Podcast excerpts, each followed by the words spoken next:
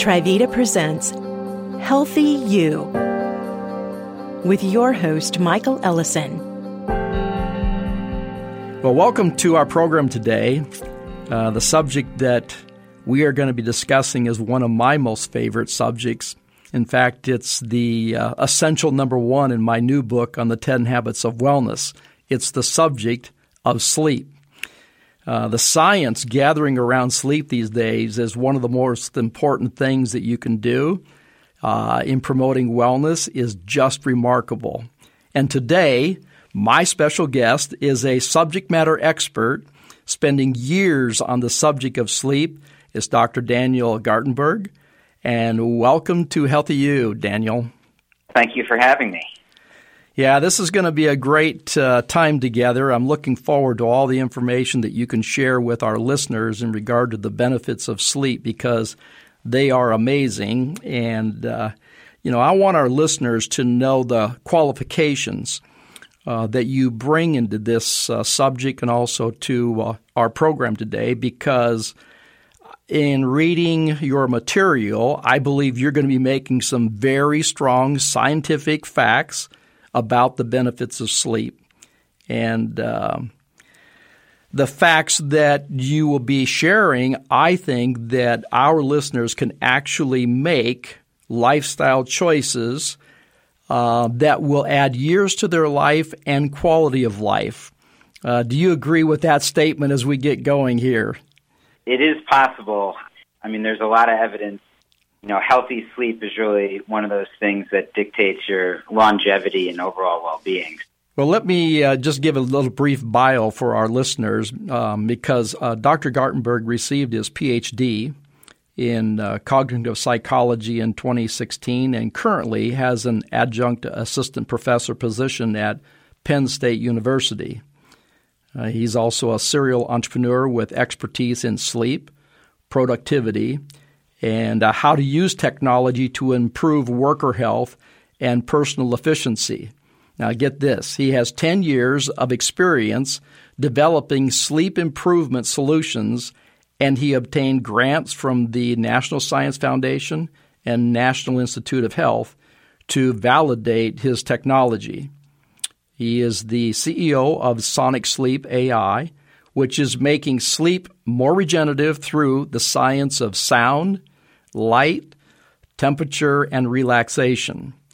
So that sets up the qualifications that Daniel brings to our program today. And I just want to say that it's a, delight and a pleasure to have you on the program today. Appreciate it. What a great intro. Thank you. Well, on your uh, Sonic Sleep Coach website, it says sleep is the new fountain of youth. And for many of our listeners, I know that they are already interested in what does that mean. We are all looking for the regeneration of, you know, vitality and vibrancy that we had in our youth. Can you give us a little bit more insight into that statement of the fountain of youth?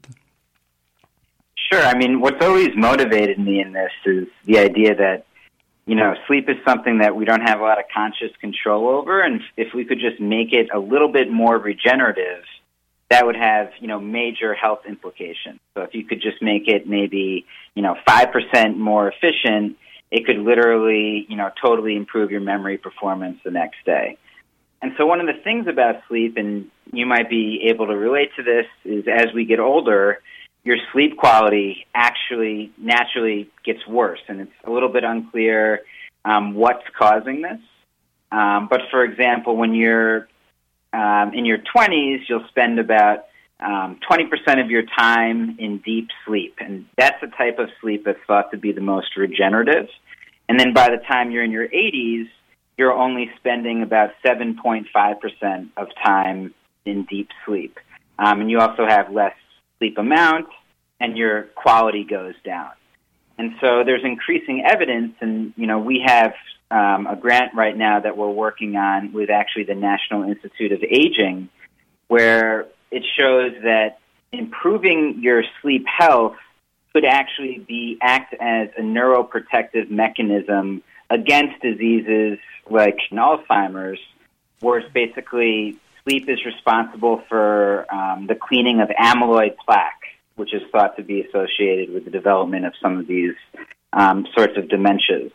But there's more than just you know the cognitive decline aspect of things. Like there's also simply like enhancing your sleep for you know an athlete or someone that wants to optimize their performance at work. Um, the links of, to cardiovascular disease are really strong. Um, so, for example, there's this famous Wisconsin study on obstructive sleep apnea um, that shows when it goes untreated, it can literally take about 4.5 years off of your life. So, when we say that sleep is the new fountain of youth, um, what we're really pointing to is the increasing um, various, you know, scientific studies that are pointing to the fact that sleep is basically associated with almost every chronic health illness or poor sleep is associated with this. And instead of, you know, working out every day and, you know, you know, eating a healthy diet, they're definitely important, but maybe a, a more essential thing, because it's kind of a building block of both of those, is simply getting a good night of sleep. Yeah, it's pretty amazing the uh, scientific uh, research right now that is bringing out, uh, even in regard to, as you mentioned about you know brain health. You know, I call sleep the uh, maid service of the brain. Uh, it removes the uh, waste proteins and the toxins that gather there while we're awake. But when we're asleep, you know that's a um, a major part of of what the brain is doing during our sleep. So you make these statements uh, in regard to adding. Well, if you don't, you could lose 4.5 if you don't sleep. But if you do sleep, you can add those years just simply through uh, sleeping. Exactly. So instead of you know sleep depriving yourself to hit the gym, a lot of times I'll just suggest to a client, for example, maybe skip the gym today and just get that extra hour of sleep that you need. Um, and the question of your unique sleep amount is really interesting because not only does it vary um, between people, but it also varies within an individual. So, for example, like if I had a really um, heavy lifting day at the gym or something, or if I'm getting over an illness, those are times where I need better sleep quality and sleep amount. Yeah, I've uh, read in regard to some of the high performance athletes that commit to 12 hours of sleep a day when they're at their optimal performance time. So, um, definitely sleep plays a major role in regard to our performance. But there's a lot of misconceptions, uh, Daniel, around sleep and around the practices. I know for myself, you know, I'm not bragging about this, but there was a, a day in my life when I wore a badge of sleep less, do more when mm-hmm. when they told me that I needed to sleep seven to eight hours a day, it was kind of like, hmm, there's 24 hours in a day, and I'm going to spend a third of my life in bed. You got to be kidding me. You know, I love life. I loved everything about life. I loved my, you know, my work. I loved my relationships. I loved the outdoors. I loved sports, and so to me, it was all out, pedal to the metal and I lived that way until I had my health crisis, you know, which was sleep deprivation that caused it. But it was amazing, uh, you know, how that I'd run into people and it's like, well, why, why would you spend that much time sleeping? So go into a little bit about those, you know, misconceptions about sleep. Yeah, I mean, I would love to change this like cultural thing that we have of like the sayings like "I sleep when I'm dead," um, people like wearing sleep deprivation like a badge of honor. Um, in, in my opinion, I mean, you can do it for a certain period of time, but at the end of the day, it's going to negatively impact your um, overall performance just because sleep is so critical to like abstract decision making and like strategic thinking. Um, so when you're sleep deprived, a lot of times maybe you'll spend more time at something, but you'll be less effective of it or going, you know, the wrong direction. Because um, you know, healthy sleep is actually associated like with the ability to think divergently, um, and you know, to do even things like sensing empathy, like emotions, and like having empathy for others. So, like it's an overarching thing. And sometimes this metaphor I use when I describe people who are chronically sleep deprived is sometimes it's like you're a fish in a fishbowl that has lived there its whole life and doesn't realize that it's in the water because it only knows water. Mm-hmm. So sometimes I don't know what exactly what your experience was, but you think that you're getting by and being okay, and then when you actually start to sleep more, you can kind of see how light and you know how different this is, and really how much more, in my opinion, you can appreciate life when you're not tired.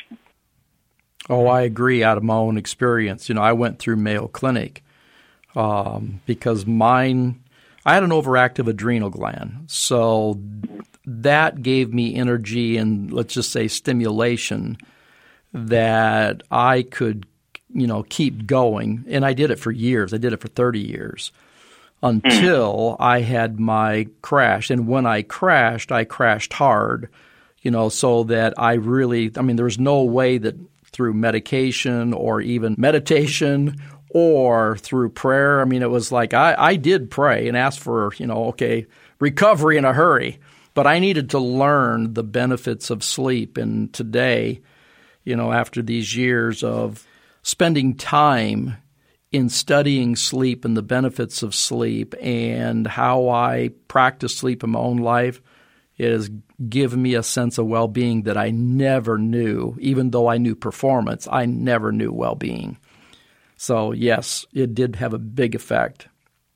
Yeah, and I mean, part of this thing that really, you know, why I'm so passionate about this and what interests me here is that once you figure out, you know, how much sleep you need in quantity, there's also ways to sort of live a healthy lifestyle and entrain your circadian rhythm um, and really control your sleep environment. So you can actually, you know, if you have better sleep quality, you can get by on a little less sleep, for example. But first and foremost, you should kind of always, you know, oh, there's some debate in the literature in like the academic community right now um, about sleep need, but basically, my understanding and a, a growing number of researchers think this as well. If you can sleep, you basically should sleep. So that being said, if you're really healthy, it is possible to basically not need to sleep as much. And I can talk more about that if, if you want to go down that path. Well, I do because I took your uh, sleep assessment, and uh, I think there's a good you know bridge to uh, discuss this a little bit more because we're all individuals. In fact, you state there on your website that there's a perfect time to eat and sleep and exercise and we know that each of us are different. So I, you know, I took your sleep assessment. I thought it was really interesting because my perfect time to go to bed was 9:38. Now that sounds really hmm. early to, uh, I'm sure, to uh, someone who lives in New York City, such yeah. as you do. But I'm set to like 12:30, really. Right. So the time period that I go to bed and the perfect time to go to bed is also my routine because 4:15 to 4:30 is when I get up. So right. for if I'm going to get 7 to 8 hours of sleep, right, then I need to do that uh, earlier in going to bed and the sleep assessment says 9:38. Well, when I went back and just looked at the normal times that I go to bed, that sleep assessment was right on for me in the time that okay, I am preparing for sleep. 9:38. Right. Cool. Talk a little bit more about the assessment. Yeah, I mean, so basically, that's just like a simple free onboarding thing that we made, um, where basically, you know, the, what the assessment is trying to get at is whether your typical patterns um, and trying to figure out if you're a morning person or an evening person, and then based on that, giving you information on your circadian rhythm that dictates that. So basically how this works is um, your circadian rhythm, which you've probably heard about, um, is largely impacted by when you go to bed and when you wake up, um, and something called Zeitgebers, which are called um, timekeeper, which means timekeepers. It's Zeitgeber is a German word, and so sunlight is actually the biggest Zeitgeber. Um, so basically, what you want to do is try to go to bed at a time that's most consistent for you Um, so, you know, you have to go to bed pretty early. I'm not sure exactly if you're a morning person or an evening person, but no matter the case, you have to wake up early. So you have a strict um, societal pressure that actually forces you to be a morning person. And that's actually a whole nother topic is that, you know, we've actually evolved and there's this great issue of sleep health, like how different like societies have evolved basically be have a distribution of morning people and evening people, and some are also more flexible um, based on these en- environmental cues. But like our society is very preferential to morning people, um, and so if you are a night person, a lot of times you're kind of in trouble because the society is forcing us to wake up really um, at a time when it's not conducive for us, and it's actually worse for kids in high school who naturally um, have their rhythm shift to be more night people, but you, they the high schools often make you wake up really early. Um, but basically, everyone's a little bit different. Your habits dictate this.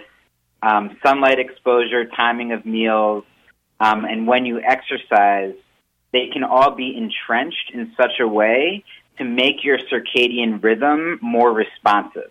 And this is also getting at sort of the fountain of youth aspect of this where as you get older, your rhythm naturally gets, it doesn't go back, it doesn't have strong back and forth, it kind of flattens out.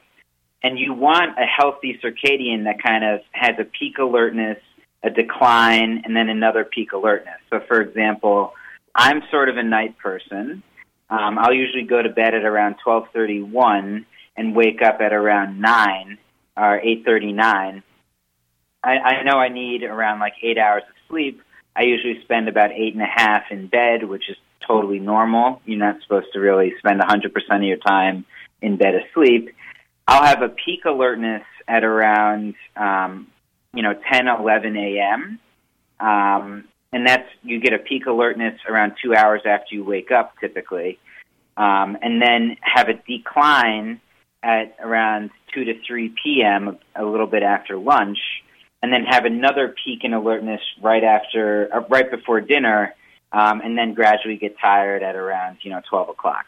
So that that's like one example of a circadian rhythm, and everyone's a little different, but you can actually do things in your lifestyle to sort of entrench this rhythm, so your body has the right cues to know, okay, now it's time for me to relax, um, and when you do that, you actually get a more regenerative night of sleep. Yes, that that's the habit of sleep that um, you know I promote in in the book is re- in regard to doing things in a routine manner because of the reward and the benefit of sleep is so remarkable for us and to our sense of well-being. Well, then what are the cues? Well, one of the things that happens if we don't uh, block out the sun living in Arizona, then early mm. morning, okay, the sun can come into the bedroom. I'm going to be waking up you know, first thing. Now, I typically don't set an alarm clock. I feel like that my body and I have a position in which I can be flexible, but I I make sure that my routine in going to bed at night is a routine with all the reminders and cues as you say, and then that sets me up for sleep and then I sleep until I feel like that I'm refreshed and ready to get up, and normally that's 4:15 to 4:30, which is about seven hours of sleep, and uh, that is the way that I, for me, that I have found that I'm able to do it consistently and get the sleep that I need for my performance. But I also have the me first time. So my morning time from 4:30 to 6:30, that's me first. That's when I do all of those things that are good for me so that I have the vitality and the energy and the you know, the ability to go out into the world and do the things that I love and purpose to do for my life. So you're saying it. then that they, that we can change, right? And create those patterns and routines in order to be able to get the sleep that we need. Yeah, it's basically in sleep science, it's called chronobiology. And you basically have epigenetics, where you have environmental cues that can basically impact your genetic expression. Um, so some people are more or less flexible, but you can entrench this rhythm um, and shift it with these environmental cues. As you mentioned, sunlight being one of the major ones. Um, I, I'm really a fan of like the morning rituals and the wind down regimens. Um, and also, our, our software has an alarm clock, but we also think that you know sometimes you need an alarm clock, but frankly, the best way to sleep is without one. Um, also, so you know, and but part of this in what we talk about in the in like the academic world is what we're doing is also sort of a separate thing, which is creating um, stimulus control. So, like having these cues before you go to bed that tell your body, okay, now it's time to re- to relax. And we've really focused a lot on building these auditory associations with when to, um, you know, get into relax mode, sleep, and then wake up in the morning. And I've actually um, been playing with controlling my light routine in like an automated way where I'll, for example, say, all right, I'm up in the morning to my um, virtual assistant, and then it'll do this whole wake up regimen for me. And that's sort of the future of this space that's really exciting to me is, you know, all of these Internet of Things devices are finally getting at a place where we can really do something cool with them. So that's where you're spending your time basically specializing in the science of sleep quality detection and improvement and these uh, sleep technologies. Can you spend a, a little bit of time here um, just to talk a little bit more about you know your research, but also I think you have uh, patents in, in, this area. Um, speak to us about the, how technology could help us. All right, let, let's get a little nerdy here for a second, okay? Sure. Okay, so basically, what really reinvigorated my interest in this field, um, I, I had one of these apps like 10 years ago, and I basically came to the realization that, you know, placing your phone in bed is really not accurate at detecting sleep and stuff like this. And basically, when the Apple Watch came out, um, that's when we knew we could actually accurately detect sleep um, with people's heart rate data and so what we've basically done is we've gotten these grants where we connect people with the best Internet of Things devices, uh, things like the Apple Watch. We use this device called Oura Ring. Our system would work on a Fitbit. Um, and then also measure sleep alongside polysomnography, which is basically this 16 electrode system um, that gives us truth on people's sleep. So people come into a lab at Penn State We'll hook them up to these EEGs, put them on the best wearables, and from that, we're basically able to build this system that's essentially more accurate than any other wearable system on the market. But we don't just want to track the sleep. What we really want to do is try to enhance it in mm-hmm. real time by creating the optimum sound, light, and temperature environment during the sleep. And so you want a quiet, cool, and dark environment to promote that sleep quality, um, but also for sound and um, temperature. It actually your ideal sound and temperature basically varies based on your sleep stage. Um, and there was this really sort of sexy finding in the literature um, about how sound can be used. Um, this lab in Germany, the first author is uh, Ngo, named um, Ngo in 2013 article, show that you can basically play these sounds at the right stage of people's sleep in order to prime these more regenerative delta waves. Um, so that's the thing that we're really focusing our scientific research on. And we're about to publish the study that shows we can actually increase deep sleep um, by like 3 to 5% by playing these specific sounds at the right stage during sleep. Um, and we're trying to validate that. And kind of the big idea is we want to build a system where instead of you going to your doctor and then prescribing you some drug, um, you could actually get a software intervention that doesn't have any of the side effects that a lot of these drugs have. That's kind of the big vision for what we're trying to do. Yeah, well, we do know that uh, pharmacology also means uh, toxicity. And if sleep is supposed to be removing waste protein and toxins, then it's better for us not to be adding toxicity at the same time. So, with your technology, what it's doing is it's bringing us in, and going back to my statement, it allows the uh, maid keeper to be able to do its job in cleansing the brain and uh, giving us a healthier brain. Uh, there's a, I know there's sounds that you have. So, do you have those available? Because I'd like to just have our, you know, our listeners listen to that. Yeah, I mean, I'd be happy to pull it up right now.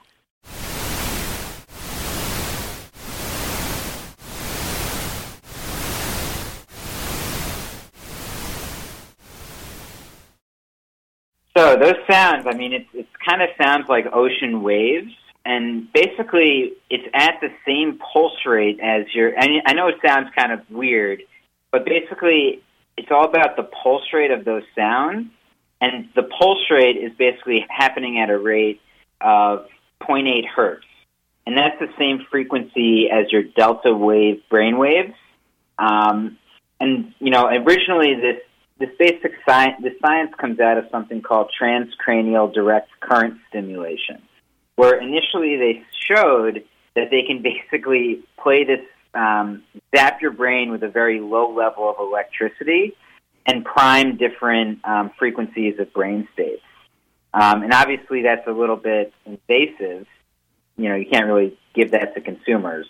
But then what this uh, lab showed is that you can actually do the, a similar thing with just audio sounds alone, because basically the auditory cortex picks up this frequency and then it primes the state in your brain.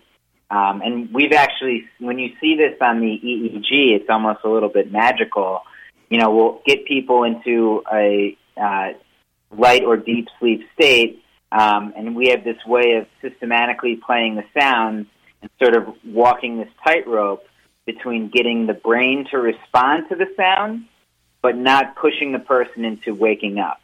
Um, and so we're basically able to understand the science of how sounds can amplify your deep sleep brainwaves, and also how to mask disruptive sounds um, that you might be surprised, like things like as innocuous as like an air conditioning coming on at night, can actually wake up your brain without you having any conscious awareness of it.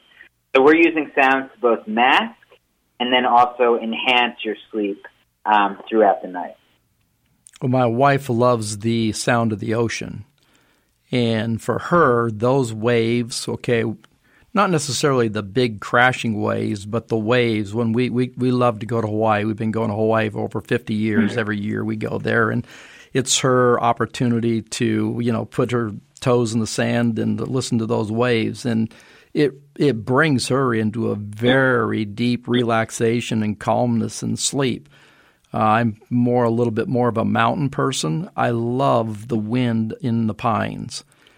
I mm. just think that that noise, okay, so this white noise that we, you know, out of nature that calms us, you're saying right. that you can replicate a white noise and connect it to our heart and our rhythm and bring about even a deeper uh, calmness and relaxation over each night rather than taking vacations.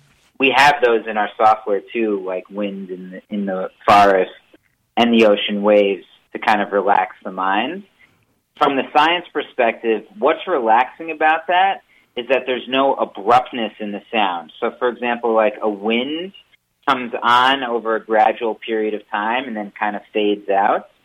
So we've kind of evolved to be sensitive to abrupt sounds.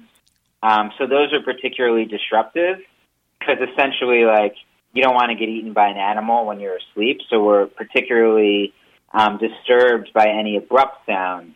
Whereas sounds that come on gradually and fade out gradually, those are the ones that are less that you know can mask other disruptive sounds, um, and can also you know if you apply the right way, possibly enhance your, your deep sleep brainwaves.